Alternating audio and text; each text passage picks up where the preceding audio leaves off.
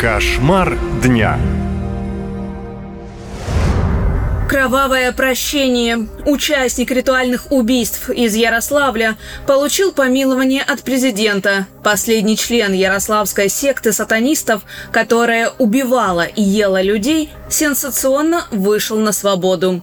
Николай Граф Оголобяк должен был сидеть еще несколько лет, но записался добровольцем на фронт. Отслужил несколько месяцев и после ранения вернулся домой. Жители шокированы и напуганы. В своей секте граф отвечал за особо кровавые убийства. Дело ярославских сатанистов в начале 2000-х прогремело на всю страну. К моменту задержания живодеры успели зверски убить минимум 4 человека. Всего в секте было 8 участников.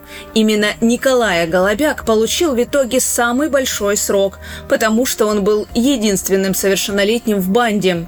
Спустя 13 лет после приговора, теперь уже 33-летний бывший сатанист в статусе ветерана СВО, живет со своей матерью и восстанавливается после ранения. Секту сатанистов создал в 2006 году 15-летний ярославец Константин Клык-Баранов – Несколько лет малолетние живодеры развлекались осквернением могил и кровавыми ритуалами животными.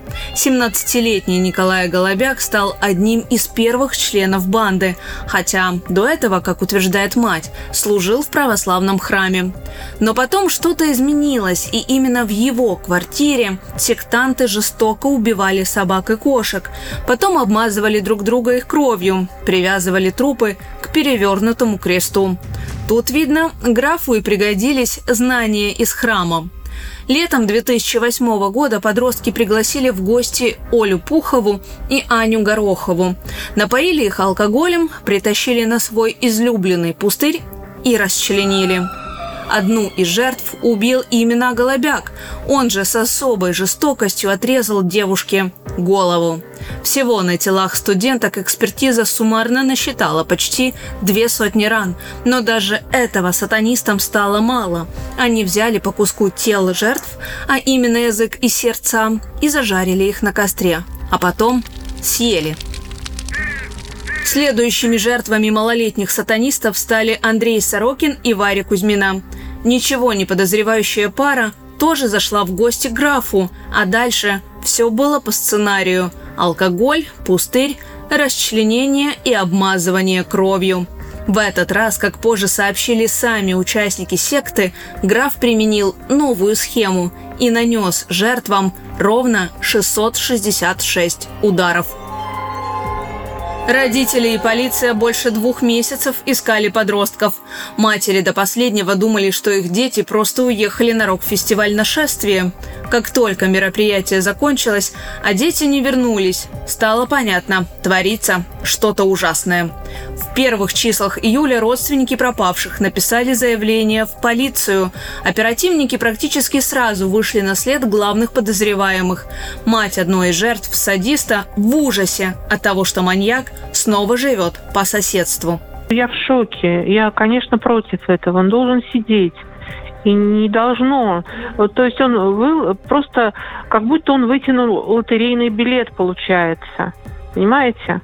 Вытянул лотерейный билет, и он вот где-то там что-то в окопах отсидел, и, э, значит, вышел на свободу. Он теперь гуляет, свободен, может строить отношения какие-то, может создавать семью. Меня это просто вот убивает мысль о том, что он вот где-то рядом гуляет. Кстати, говорят, проживает в нашем Дзержинском районе здесь. Николаю Аголобяку дали 20 лет строгого режима. Он должен был сидеть до 2030 года. Но в этом году подписал контракт с Министерством обороны, был в зоне СВО полгода и спокойно вернулся домой чтобы держать в страхе всех жителей Ярославля.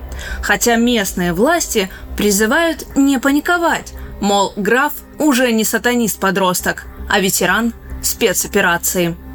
Катя Константинова, специально для радио «Лента» из Ярославля. Наша лента. Веселим, сообщаем, удивляем.